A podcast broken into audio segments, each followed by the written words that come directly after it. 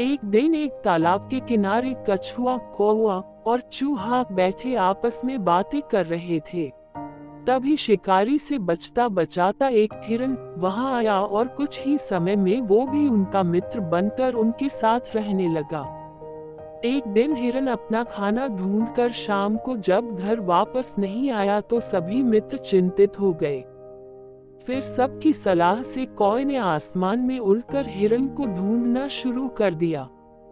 तभी हिरण ने कौए को आसमान में उल्टा देखा तो हिरण चिल्ला कर बोला, शिकारी के आने से पहले कृपया जाल से मुझे जल्दी निकालो मित्र कौए ने हिरन को मुसीबत में देखा और कौवा दोस्तों के पास पहुँचा, सारी बात उन्हें बताए और चूहे को हिरन के पास ले गया। अपने पैने दांतों से चूहे ने जाल काट दिया। इसी बीच रेंगता रेंगता कछुआ भी वहाँ पहुँच गया था। कुछ समय बाद तभी शिकारी वापस आया और जाल कटा तथा हिरन को गायब देखा। शिकारी को देखते ही सभी जानवर जान बचाकर भाग गए।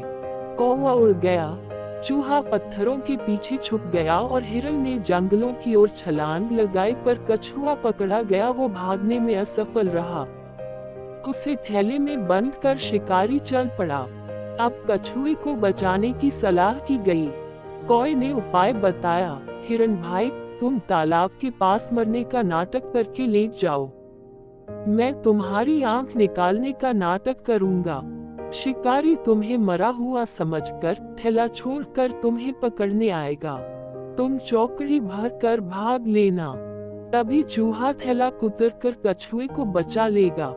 कौय के बताए उपाय के अनुसार हिरन वहाँ लेट गया। शिकारी ने उसे मरा हुआ समझकर थैला नीचे रखा और हिरन को लेने के लिए दौड़ा। शिकारी को पास आता देखकर हिरन उठा और बिजली की गति से जंगलों में भाग गया। निराश शिकारी वापस अपने थैलों के पास आया। लेकिन उसका थैला कुतरा हुआ था और कछुआ गायब था। उसके दुख की सीमा न रही, वो बहुत दुखी हुआ। इधर, चारों मित्र फिर से साथ होकर बहुत प्रसन्न थे।